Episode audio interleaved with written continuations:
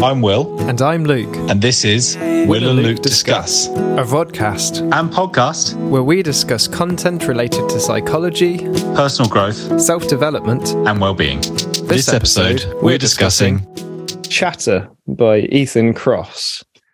Format of Yeah. today is that Will has read this book, Chatter by Ethan Kross. I have not. And I'm going to ask Will about it. Hopefully, share any insights I have on whatever the subject matter is. And I hope we both come out learning a bit more than we have right now.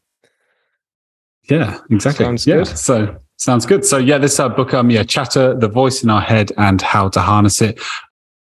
So Ethan Kross, he is a psychologist and leading expert in the controlling of the conscious mind, and he works at Emotional and Self Control Lab. And this um, book and his expertise falls into the area of cognitive psychology. Nice one. So, what is chatter? What does he mean by chatter?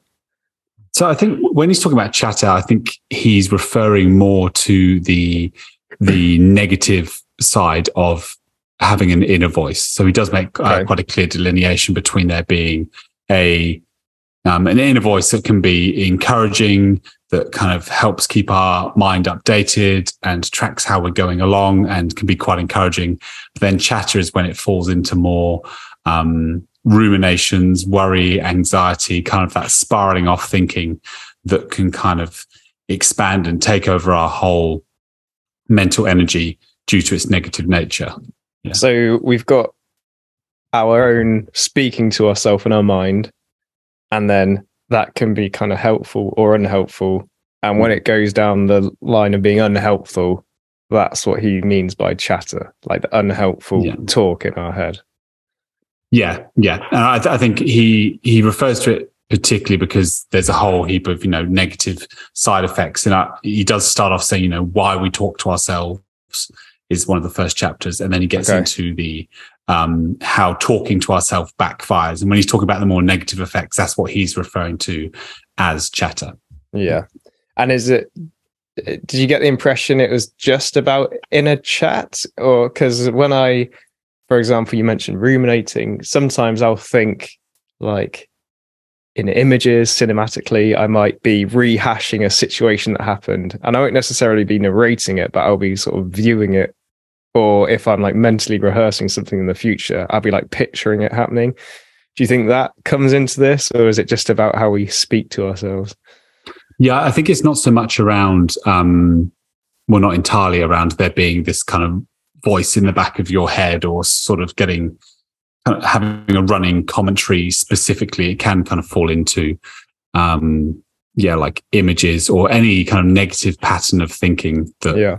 kind of di- distracts you and takes up mental energy. Yeah. So it says things around, you know, compulsive rehashing of events, Right. um, things like that can be can be sabotaging. I, I suppose that would come in a variety of forms, and how we respond to that varies as well. Yeah, yeah. So he sort of chatters a nice way of honing in on it, but it might not necessarily be literally talk, but often it is like the way we talk to ourselves in our minds. Yeah, I think it's his his way of, of framing it. Yeah, So you said he first talks about why we have this inner monologue. Maybe we could start by some of his ideas about why we have it. yeah. I, I thought this was actually really really interesting. So I, I do love the way the the book kind of flows and goes through all these di- these different ideas. Yeah. But what he says, the, the reasons we talk to ourselves. So he's saying that we we have this inner monologue that we can reflect forwards um, in time, so we can think about what could happen in the future, obviously, Yeah. and then we can reflect back on things that have happened. And it's really common for us as humans to be able to mentally time travel kind of back and forth. And that, Yeah. that can have a healthy nature to it in regards of, you know, I don't know, things like learning from mistakes or processing, um, I don't know, regrets, things like that, or making plans for the future. But what I'm saying is our inner voice evaluates our progress towards goals. Mhm. So he says we analyze our identities through internal verbal streams. We write and rewrite the story of our lives to stay coherent. So he's saying that these voices are constantly kind of evaluating whether we're moving towards our desired outcomes or moving away from them. And that's Mhm. where, you know, kind of more positive um, inner talk would be things like, ah, you know, you're moving towards your goals and all the kind of the positive affirmations that come with that, like, oh, well done, you know, um, ment- positive mental images and like good feelings associated with that. But then the negative side of it is like, ah, you idiot, you're not moving towards where you need to go. You're not good enough. Mhm. Um, kind of at its worst, sort of being like quite critical of your progress and why things aren't going the way you want them to go. And I think I really like the bit Mm. around, you know, kind of we, we analyze our identities through these internal verbal streams and the, Okay. And we, we do it as a way of sort of balancing the temperature and the the ideal temperature is where like our inner talk and who we are and our identities are coherent. We have a coherent sense of self and we're constantly kind of like trying to manage Yeah, that balance like by like, more or less yeah yeah. Okay, so Which there's a few things there. Well, I, Mm. I'll jump into what just popped into my head. Because you said, "Oh, there's like positive way of like encouragement or feeling good when our uh like what actually happens aligns with our plans and goals and sense of identity, Mm, mm. and then we can be self-critical perhaps when it doesn't. But then there are also times where things don't go to plan, and we are technically critical or at least evaluative. So I'm thinking like yeah I go for a forehand tennis shot and I just whip it down into the net, and I'm a bit um, a bit annoyed, but like in my head I almost instantly picture the action I just did Mm, and how it mm. ought to be, how I need to self correct, and Mm. generally. Even if I'm a little frustrated, that's sort of a helpful process. So, but I'm assuming there's like yeah, there'll be a point at which I could be so self denigrating that it's just not helpful because it's just Yeah. shameful. yeah, I feel uh, you, just give me like the the example of hitting hitting a um a tennis shot into the net, and then my Yeah. reply is going to sound like really deep in reply to that. but like I, I'm only kind of because he's Go standing out to me, just saying it. So he's saying the words of our mind Mhm. sculpt the past and thus set up a narrative for us to follow in the future. So I guess Right. applying that to what you're saying is that you're you're providing a commentary on like, ah, I did this thing um maybe incorrectly and here's how I could do it better in the future. Mhm. Like that sounds that's like a really healthy example of that Mhm. rather than just like swearing at yourself. Like I was playing golf today. Well, there can be I both, just- but Yeah, can be- yeah, can- yeah. Um, you know, I was going to say, like, I was playing golf today and I was doing like really well. I was feeling like quite competitive and I was in the zone and I like shanked a shot and just my negative self talk was just horrendous. I was like angry at myself. like, Yeah. but then like an- another one, like I, I did like a good shot, but not Yeah. like a great shot. Could have been better. And I was like being quite encouraging to myself. I'm like, okay, no, focus. Like, remember your Yeah. technique that your friend taught you. Like, yeah, so I, I guess just back to that thing is like we, our mind flicks back and forth on like memories and even current events to like shape a narrative that we carry into the future. Like, you know, that for the rest of that tennis game you're in, Mhm. if you hang on to that one thing that you did, you're going to be like not in the right headspace. So you, you Right. need to find a way to kind of correct and um, soothe in that situation. yeah. That Uh, self correction has to be a split second because then the next serve's coming in, right? And I need to be focused back in the game. Hmm, and I hadn't thought about it kind of as being such an instantaneous um, uh, thing, maybe until your example, and then reflecting on my afternoon of golf. today Yeah, as well, I suppose it Yeah. depends on what you're up to, Yeah. right? But yeah, if you're middle middle of a sports game, you don't have time to introspect for very long. You Mm. might do that after the match, but yeah, uh, there might be other occasions in life where you, you have plenty of time. Well, there, there's there's kind of, um, and this might lead on something he says later on in the book is that you know I'm thinking there's external circumstances outside of yourself, like the game as a Mhm. whole, or the fact I was playing with four other people, so it's my next Mhm. turn to go. And in Mhm. tennis, you've got as soon as you've hit a bad shot over, you've got to reply to the one coming your way. So Yeah. like engaging in things that um you know compared to sort of having a I don't know a difficult conversation and then sitting in a room by yourself for a week yeah. like yeah, with, with, with no chance to reply like would be Yeah. a very different sort of scenario yeah yeah, Yeah. So let me just see if I've grasped because there are a few Hmm. whys as to why we have this. So we can reflect on the past. So there's time travel as a general concept, mental time travel. Yeah. Part of that's going back to the past. Now I assume that's like I can replay events that have happened, and then usually for me, I, I might then fantasize maybe what I could have done differently and how that might have played out. And it's kind of like, I suppose, on the the good side, it's like a learning process, right? You can evaluate what did happen and fantasize what might have happened if I'd done this or Mm. this. Um, Mm. And presumably, the negative side of that is the ruminating and just getting lost in it. Mm. Then you got the future, which is about planning. So I can picture what might happen in the future. Oh, well, if I do this, this could happen. If I do this, this could happen. M- mentally rehearsing things that are coming up. And then the thread of that is something like your identity, your life narrative, and like making these things fit your image of who you are. Um, Mm, mm. that seems to be what I grasped you saying that's the point of this inner chatter, or at least Yeah. introspection, your inner voice.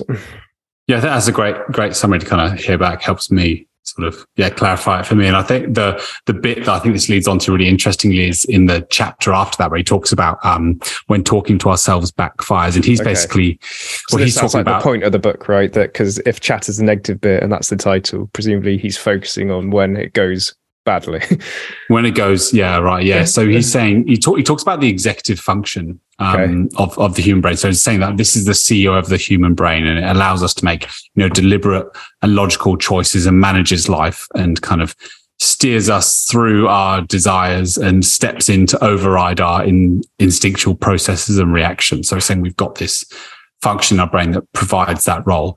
And what he's Okay, so- saying is that yeah. I just well, just hearing that, I'm thinking you said overrides instinctual. So I have a desire, for example, to um, stay in bed, but I know I've got an appointment soon, and I if I'm going to get up, shower, eat, do my routine in time, like my executive function might come in and sort of kick me out of bed. Is that the sort of thing? That, Yes, yeah, yeah. It kind of it, it- blocks distractions and like filters information, so it might kind of filter through the voices being like, "Oh, I should probably lie," and it kind of filters through that. Mm. So it's like, no, no, no, I know, I know better. So he's saying Yeah. that's how we function in the world. Like constantly, there's this like tension and release, and our Uh-huh. our executive function is the CEO and can decide that. But what he's saying, this is really key to the book, and I guess for you to understand as the the listener is that like we have a limited ability to use this. So like we don't have unlimited resources. This is not a function that is just sort of like has Mm, endless amounts of energy. And he's saying that when we're stuck in that inner voice with like anxious thoughts, negative Yeah. assessments, um, kind of overly focusing on like, you know, wants and ruminations, this steals energy from the executive function yeah, yeah, and basically leads us to not being able to pay attention properly. yeah. So like that's what that's a really key part of that. Yeah. what comes to my mind hearing that is sometimes I'll be reading and I'm I can just get lost for maybe hours and it's Mm. effortless and presumably that's when my life's just outside of reading that book is just feeling Yeah. fine and then there's Mm. sometimes I'm reading where it's like where every other line or paragraph I'm I'm like I didn't take any of that in I was fantasizing about something else I have to go Yeah. back start again and I can spend hours and I just don't get past that first page and it's very frustrating Mm. and exhausting and it's like I'm my I keep catching my mind's dragged away and presumably Mm, my mm. executive function has keeps reeling it back in but it comes at a cost And I think that that cost is um, so key because it, it obviously affects our ability to do things like, you know, deep work, focus for like sustained periods of time, respond from our most authentic selves. Like you can just imagine in general, like just to, if there's a way of summarizing, it's basically like we run out of energy to focus on what matters and we become distracted. yeah And I think that if you kind of play that back to like what chatter sounds like, it's like, oh, that kind of makes sense. Like if we're stuck in our heads about like negative assessments of the world or, Mm, you know, judgments or things that we kind of get caught in, you know, this sort of rabbit hole, this, I don't know what you want to call it, downward spiral, like Mhm. whatever, like negative loops um, that we can get in or a person can get in mm. um, it's not it's not surprising that we're not able to sort of focus and we're we're Yeah, yeah, more stressed and we it influences like how we engage with other people and influences how we engage with ourselves and yeah impacts things like the level of um compassion we can show ourselves and i think that's probably a key part Okay. that you would that you would um kind of know through some of your your practice um Well, just to So, yeah, yeah, take it to a milder level, even if I'm. So I think what uh, what I'm hearing you say is, we want to be able to focus and concentrate because that helps us stay present or in flow for the things that we've chosen to do that matter to us. Yeah. But chatter and our inner voice can get in the way of it. It can distract us, and that Yeah. can be frustrating.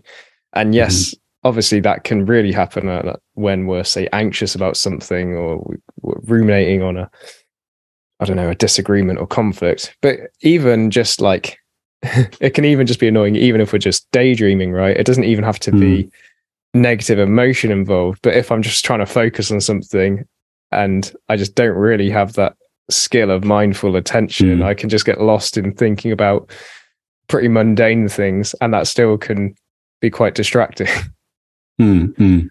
I think it's, um, I guess, you know, discernment's probably quite an important thing in this, in these situations, kind of being able to kind of assess whether these, this chatter or this inner voice is kind of helpful or unhelpful. Is it wise or unwise? Is it Mhm. sort of serving, serving you in that particular Right. situation or not? You know, yeah. Right. Yeah. Yeah. Like if it's I'm reading and I'm like, huh, I think I smell smoke. I'm not gonna be like, no, that's just chatter. Go back to your yeah. yeah yeah yeah so i think that's kind of like um like the, the the key intro really that i was i was hoping to kind of get across That's just the Um, intro. I thought we were well into well well that's the, the that's the kind of what is chatter and why is it bad essentially yeah what I've heard so far that it's fundamentally bad in the way it distracts us from where we want our attention, attention, focus, concentration, and where we would like that to be Yeah. in any given Yeah. moment.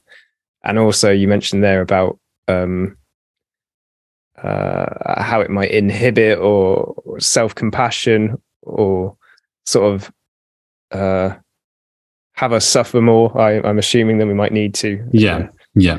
I think, you know, and the next kind of the next part of the book is really talk about some strategies and kind of like why they're helpful around, you know, how to Okay. not allow chatter to consume you and Right. to he, he refers to this as like to lower its temperature essentially like just to kind of bring to bring it down and not take over so much of that executive function and Mm. not become such a negative influence in our life yeah Great. Let's dive in. What are some of the favorite ways we can help ourselves then? Well i think the, the key the key one he talks about at the end of the book there's a whole list of like tools Okay.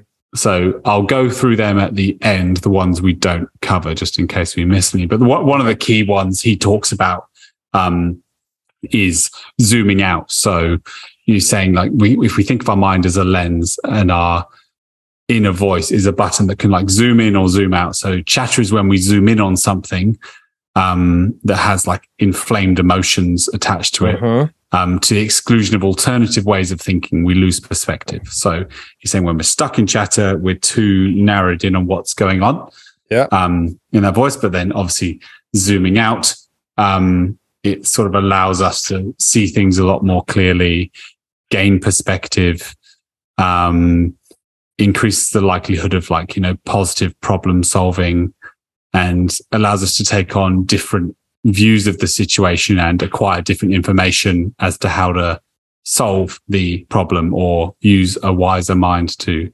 um, address what we're facing essentially so they're the two Right. contrasting parts of that yeah. So uh, we can be so honed in on a problem or situation that we've lost perspective.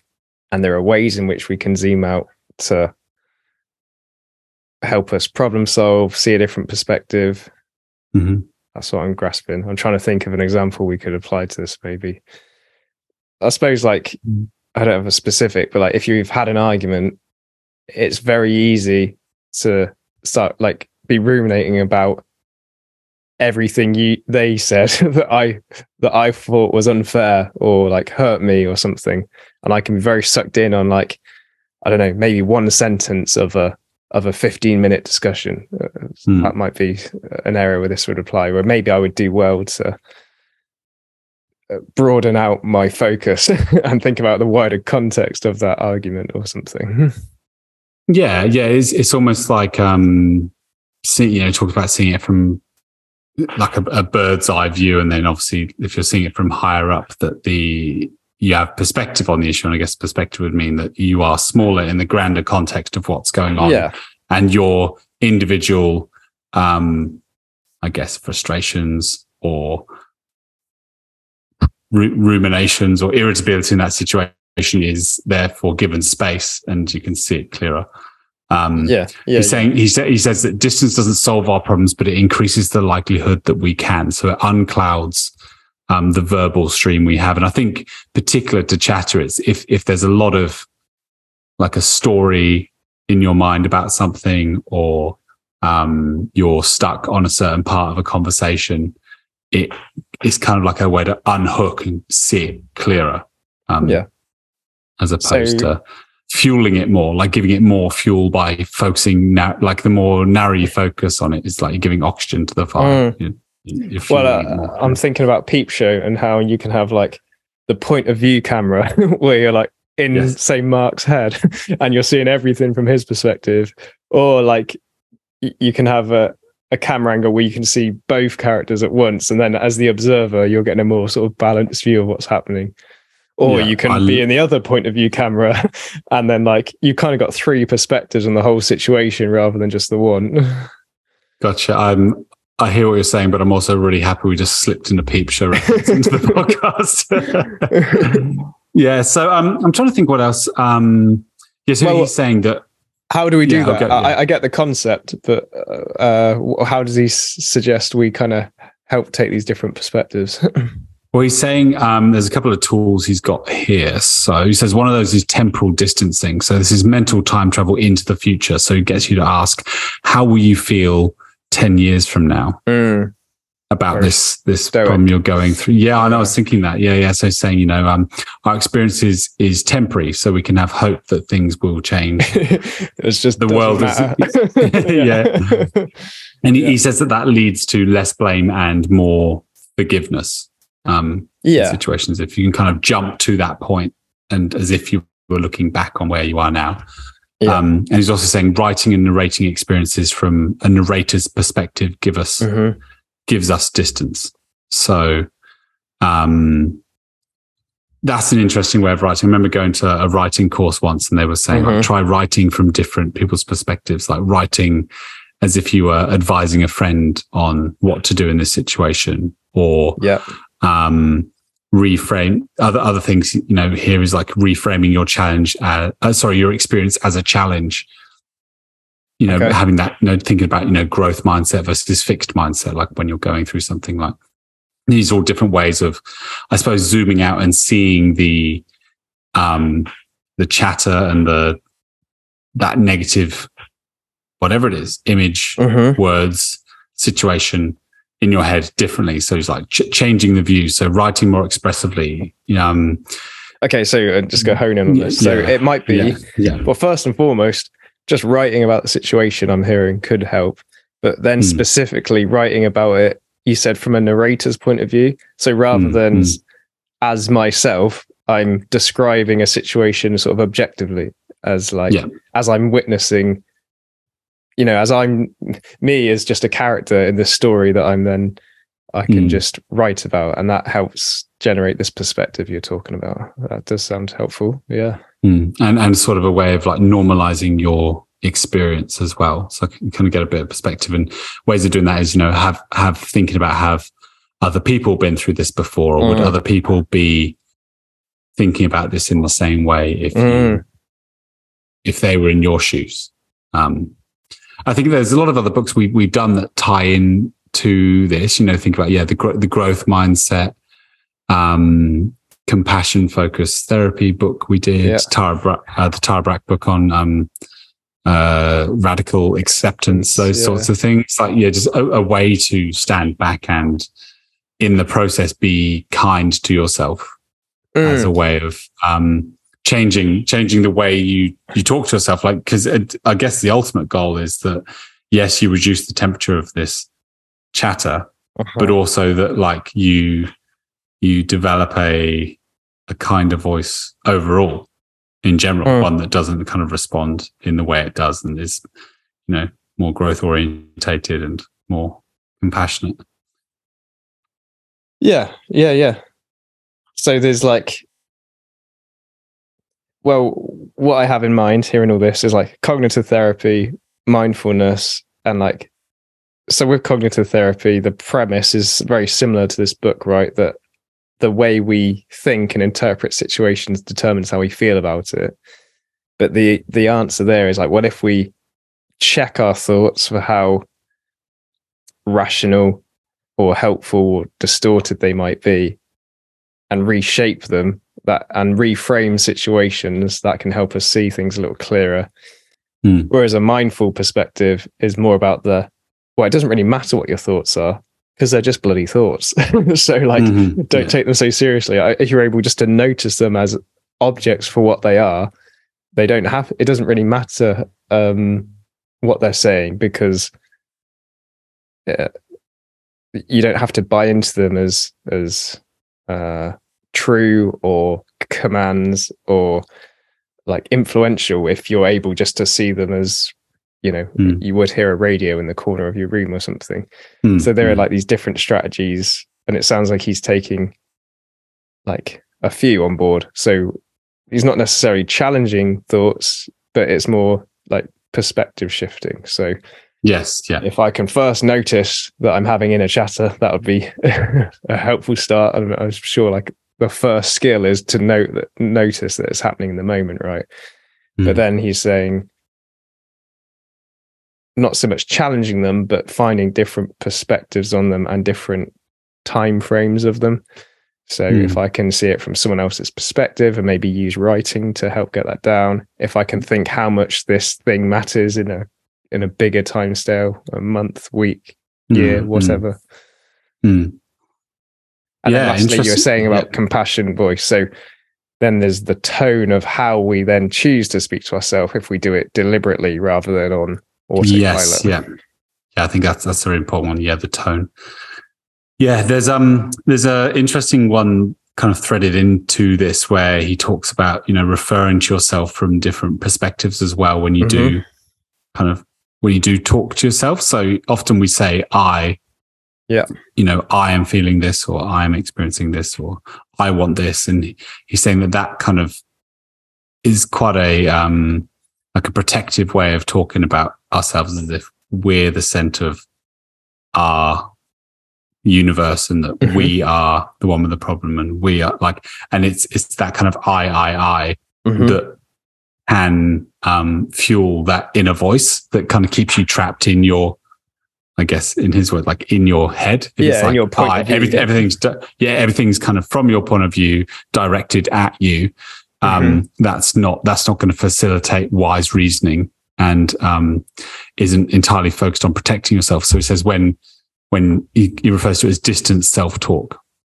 So that's a key idea of this book. He's saying that, you know, um, it sidesteps like quite a lot of like effort and goes straight to the brain level and like subdues your inner voice with your inner voice. so Yeah, yeah. you say, you know, referring to yourself like, um, you know, so referring to myself as like, um, you know, will, like what, what's best for will or what would will do or what would this is happening to, you know, um, so using the first, second and third person to refer to yourself and it's more encouraging and not, not catastrophizing. Um, Whereas I guess if it's all I, I, I, we're kind of going into that, the threat system. Whereas if we can distance ourselves through, through our language, we're able to kind of step out of that threat system. Yeah, so speaking to ourselves as we would.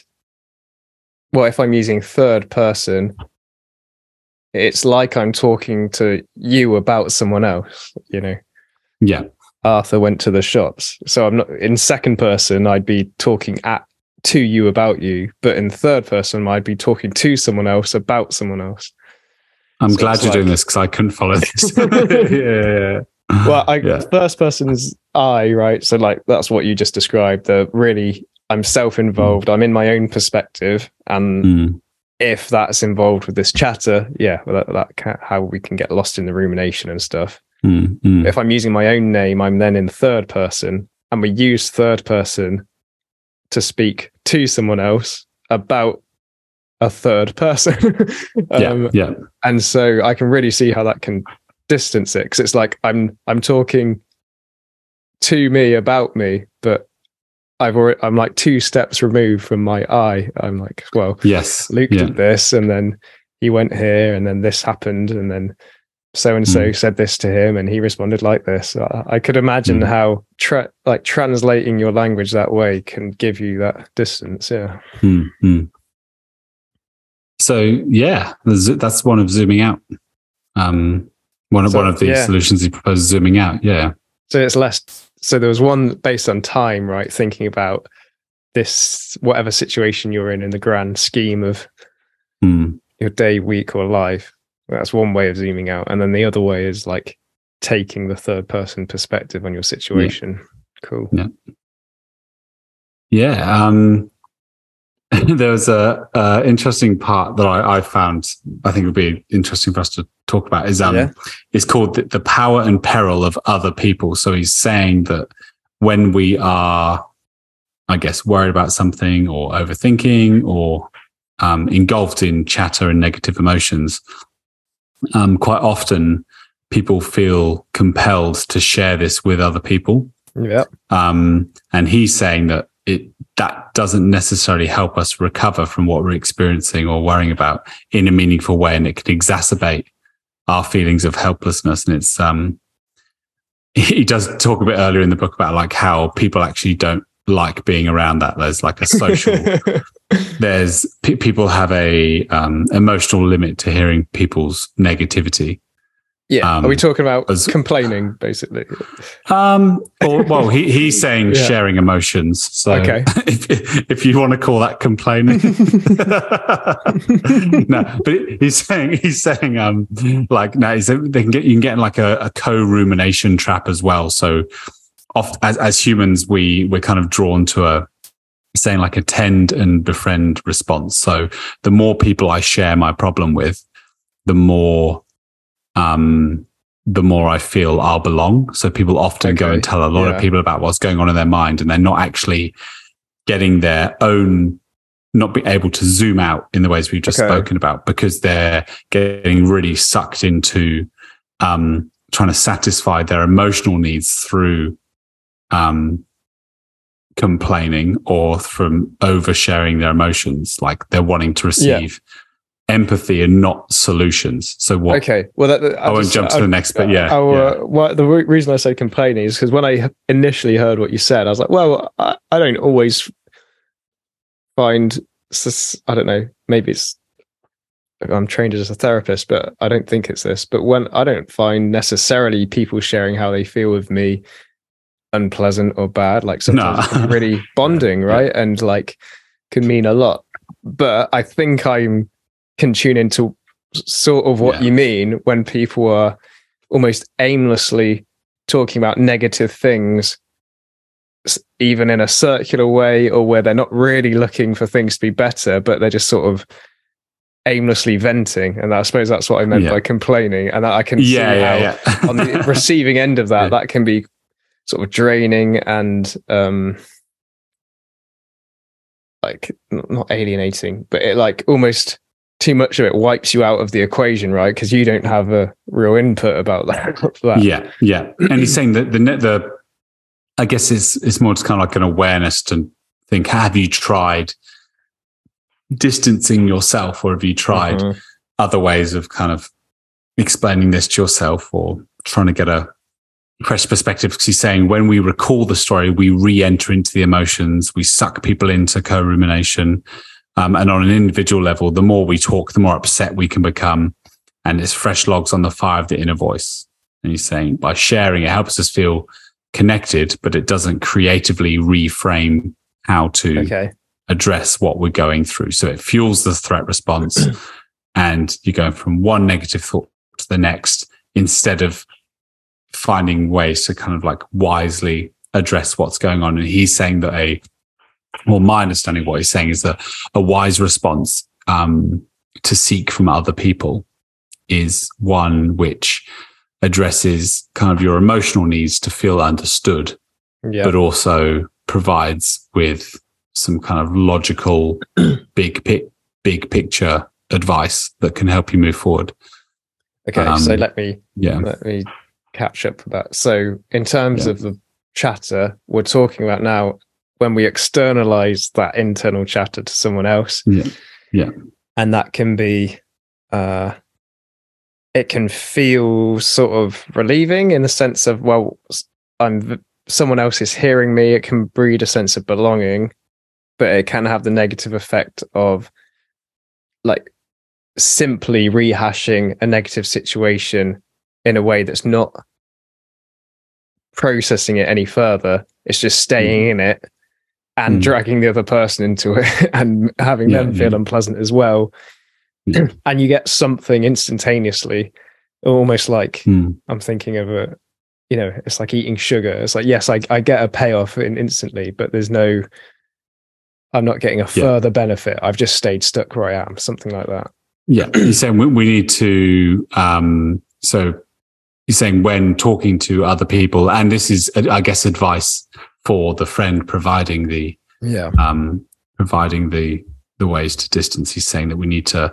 address people's emotional and cognitive needs. So people need to know that they're not in danger first, that they're safe to share.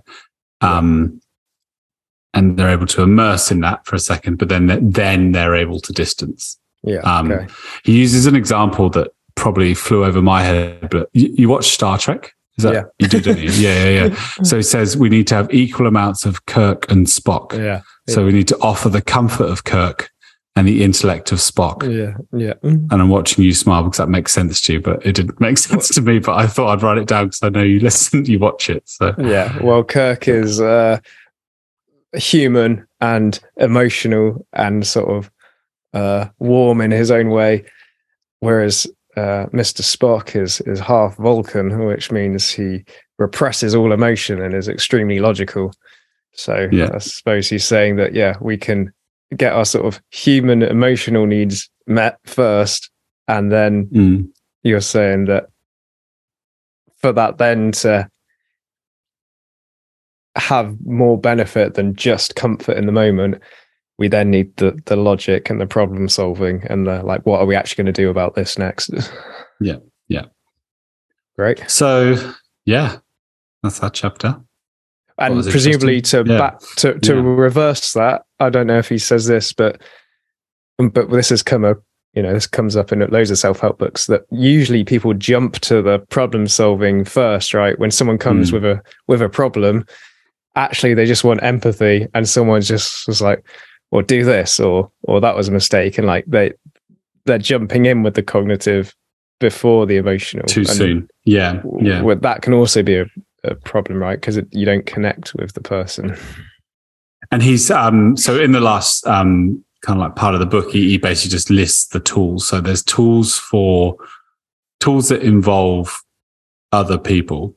So um he's saying so find ways to address emotional and cognitive needs, as we said. And he said other ways he says is providing invisible support. So doing things in the background for people that will make their life easier. Um just to sort okay of invisible support yeah, doing pro- in providing invisible support yeah yeah. so so i guess supporting people in ways that sort of make their environment less stressful um as a way of supporting their chatter um and then he says tools for receiving chatter support. So if you're the one Mhm. who um is kind of like reaching out for support with your chatter and he's saying you know build a board of advisors. So he's saying like have pick your people in your life who you share with and make sure they're varied so that you're not kind of getting the same sort of advice from different yeah yeah. you're not getting the same advice but from different people.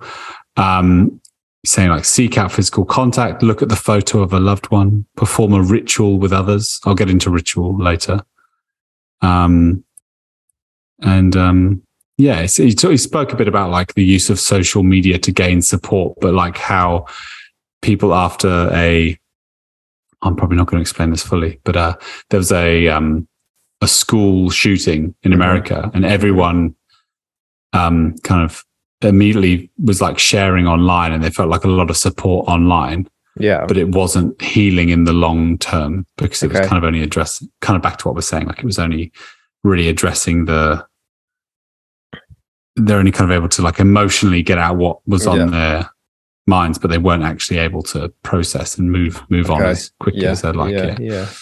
is my understanding. I might have brushed over that quite quickly, but um, Yeah, well, I don't know if this is what you're getting at, but I can like I don't really use social media, but I can I've heard and can guess how it can just inflame your already hardened position um because you get stuck in echo chambers and people just you find finding people who just agree with what you already think which Mm. might give you that sense of bonding and social support you talked about, but not so Mm. much the seeing other perspectives and actually processing and assimilating a broader understanding of the situation, mm, mm, which you might get if you got other viewpoints after you were calm and your threat system was you got your bonding. It's like, okay, well, now how do I really make sense of this by understanding it from another point of view or mm, I don't know. In this case, it might be quite extreme, but like understanding, well, what is going on with someone that they end up shooting at school? Like,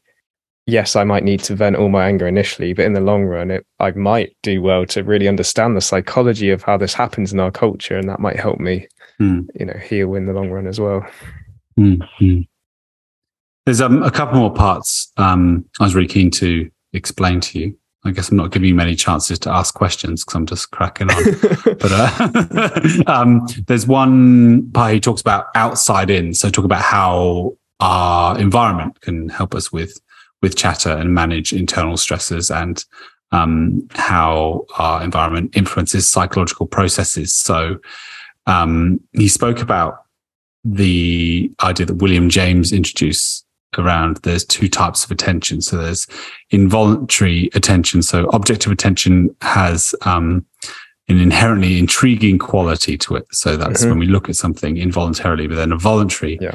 attention is about our will shining a spotlight on what we want. And this is a limited resource. And he's saying that going out in nature is full of those things that draw our um, involuntary attention. So it's kind of Okay. stimulating, and we're kind of like glancing at like that pretty tree or that river that's going past, and it's it's stimulating, but it's not exhausting, and allows us to Mm. recharge. And that's like a very specific part of the chapter I've focused in on, but it gets me thinking about what it is when, if I'm feeling you know stressed or um, overthinking something, Uh-huh. worried or whatever, like what is it that takes me out of that headspace? And Well, we've got that. more, but like one thing is this, like getting into nature and Yeah. seeing subtle, being surrounded by like subtle beauties, um, as opposed to necessarily like stark distractions, you know? Yeah. Like a- yeah. Yeah. yeah. So yeah. there's what you just defined there is like voluntary attention sounds basically the same as what you defined earlier as executive functioning, right? It's that purposeful concentration on something. Whereas the flip side is involuntary attention, where something grabs our attention, um, which makes sense, right? It's why you might prefer to read like in a library where people remain quiet rather than somewhere where you know you people can tap you on the shoulder or there's a loud conversation happening next to you or, or these Mm, things that mm. grab your attention that you don't want to grab your attention Yeah, yeah. and which can might trigger this inner chatter that ends up not Mm. being helpful um And I, I, I like the thought of something being rather than kind of like sitting in a room with like complete space and complete quiet where, you know, you could give yourself space to sort of like deepen into what you're experiencing or, you know, mhm. like worry more or something. You're actually, you're, you're practically doing something that's kind of taking your mind off it, but it's not like distracting yourself entirely which I, I think isn't as as helpful because I guess he says early in the book that it kind of comes back to to bite you um, a bit harder if you like we used to think that just distracting ourselves from negative chatter was the way through it, but actually it's yeah the out the outside in approach. it just which, um, reinforces avoidance yeah. Have you got any um what, what what things have you got in your life that really kind of um you know shrink the self? What what's when you're shrink the caught up in self something. Yeah. So like makes you stops you from over immersing in something you're working through, or I don't know if you're having a bad day or a bad week or whatever. Like, what is it? Is it hiking or like Oh, what Yeah, helps? gig- gig. Like, yeah? What helps? I'm I'm just curious. Like, what, what examples have you got? Like, yeah, well, what he just said you? Yeah. there, like, there's a nature reserve half a mile up the road, and like, I'll I'll frequently go there and just walk around it, and like that'll real calm my nervous system down. Um, Mm.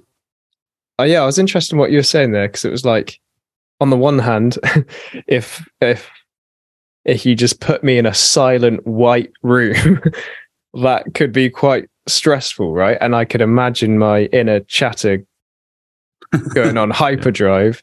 But Yeah. on the other hand, like walking through the crowded city center would also be stressful. Mm. And Mm. so, in terms of that voluntary, involuntary attention thing, I can see how I'm not sure why, but it's probably some evolutionary thing, but how nature is sort of a nice middle ground where it's like, yes, I'm being stimulated, but it's it's still calming and soothing. I'm not being like Mm. hustled by people and yeah. or like random uh like emergency vehicles aren't like passing me by or like buses aren't smogging around like there's yeah. it's like stimulating but in a pleasant way and i could see Yeah. how there could be a sort of optimum there for um calming the nervous system and then therefore that's a nice like platform to help you Mm.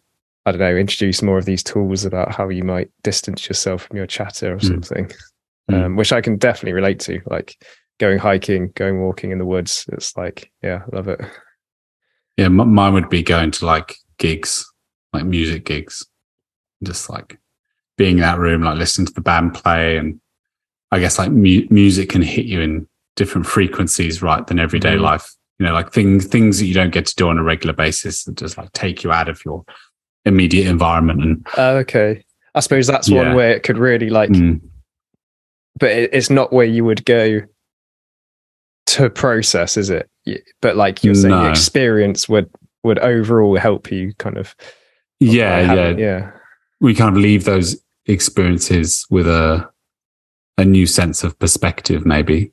okay. Yeah yeah. Like as in going out in nature or like you know seeing something going seeing a massive mountain or standing in the rain or something you know like it's it's something that just yeah makes it feel less about you. Okay. I think i misunderstood. I thought you meant like yeah i think there's two sides to it optimize my environment to do processing like to to Hmm. engage in this distancing or this compassionate inner chat or to think about another perspective or to problem solve but then there's also like what can you just do to take a step back generally and have an experience which uh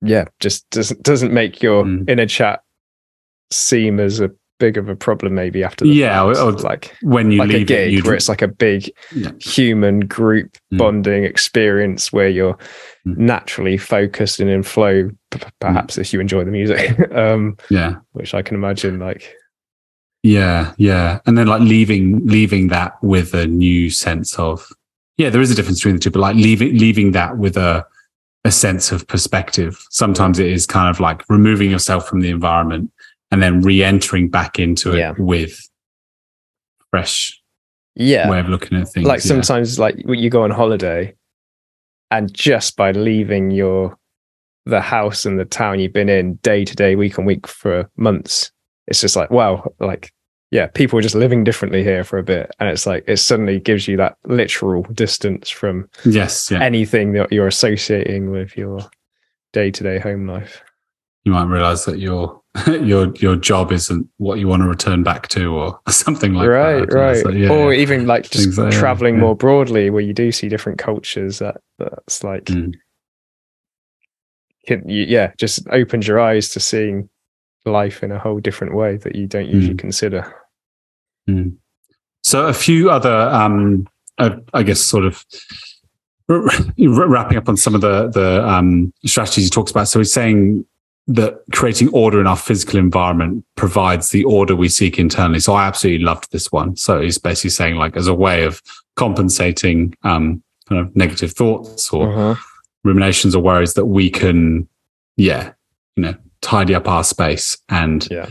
Create order and create structures. And this this goes further to say like having rituals, um, you know, things that have sequence that are infused with meaning, connects us to forces larger than ourselves, connects us to values, redirects our attention, broadens our perspective, prevents being preoccupied with other plans.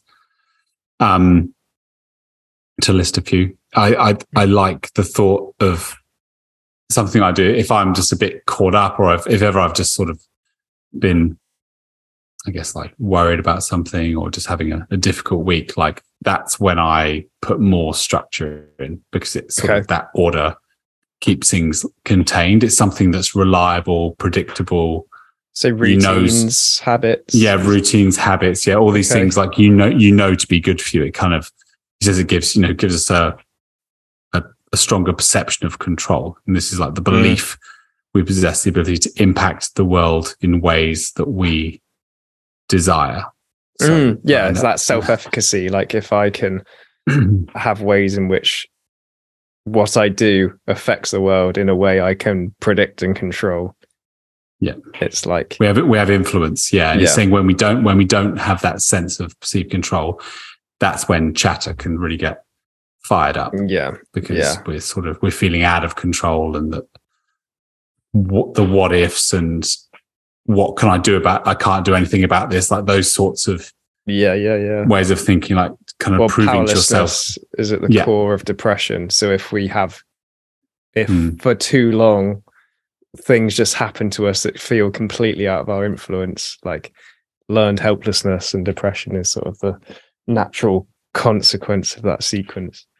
Mm, mm. So yeah, I can see why in, instilling just the constant things in your life that are in your control that you feel efficacious about doing can just sort of keep that at Mm, bay. mm. Yeah, so that's some of the, the, the key ones. He, he talks about um just one part of the book. He talks about um the placebo effect, Okay. how kind of expecting to feel a certain way can produce a positive outcome. So saying like how expectations govern how we function, allows us to guess what's going on, and silences our doubts. So he's saying, and this is a bit that I maybe found slightly tricky to get my head around, but like he's basically saying, like try and introduce some placebo effects into your your life. But like Mm. how we do how we do that ourselves is it's hard to do that when you know yeah. you're doing it for a placebo. like, I'm going to take the sugar Yeah. pill and feel better. yeah, yeah. yeah, yeah. He's saying, you know, um, there's so many areas in life where- that we've based automatic beliefs on that, like if a doctor tells us to do something, then Yeah. we trust it and it'll make us feel better. So I guess he's saying like trust in trust in solutions and trust in rituals and Mm. um yeah. So you said you've already said I found this a bit hard to get my head around, and I am too. So I don't want to put you on the spot by asking, but how does he suggest we use the placebo effect on ourselves? He's saying my understanding was that we we have automatic beliefs Uh-huh. we have about things based on very little information. Yeah. sometimes that, for example, um, around, around the doctor, like we, we don't have uh, much information about, we, we can't just inherently trust that the doctor will give us the, Mm. And that they information. prescribe us Yeah. something we believe it will help. Um, yeah, and it could. Obviously, th- this goes well back, doesn't it? The placebo effect, but they Mm. could be sugar pills, but we could still get a lot better because of how much faith we have in the idea that it's going to Mm. help us. Yeah. So having faith in those sorts of ideas, essentially. Yeah, yeah. yeah, Yeah. Yeah. I suppose I I would struggle to know how to do that to myself without knowing that I'm tricking myself. I can see how it would work with like people I already have faith in, uh, like doctors or Mm. something, but um. Mm, mm, yeah, I'm not quite sure how I could apply that to myself. mm. But yeah, that's that's the book. That's what I've got. Cool. You got any more questions or any reflections or how was that for you? All Mm. right, let me soak it in. I'll soak it in by summarizing what I've understood. so, he's a cognitive psychologist. So, he's looking at cognition and how an aspect of that cognition is in a talk, essentially, perhaps that broadens to like images as well, but largely we're talking about how we talk to ourselves in our mind, which can be really helpful because it helps us plan for the future, learn from the past. But the aspect of that, which he's calling chatter, is how it can be unhelpful. Uh, it can be unhelpful because it can distract us from focused attention.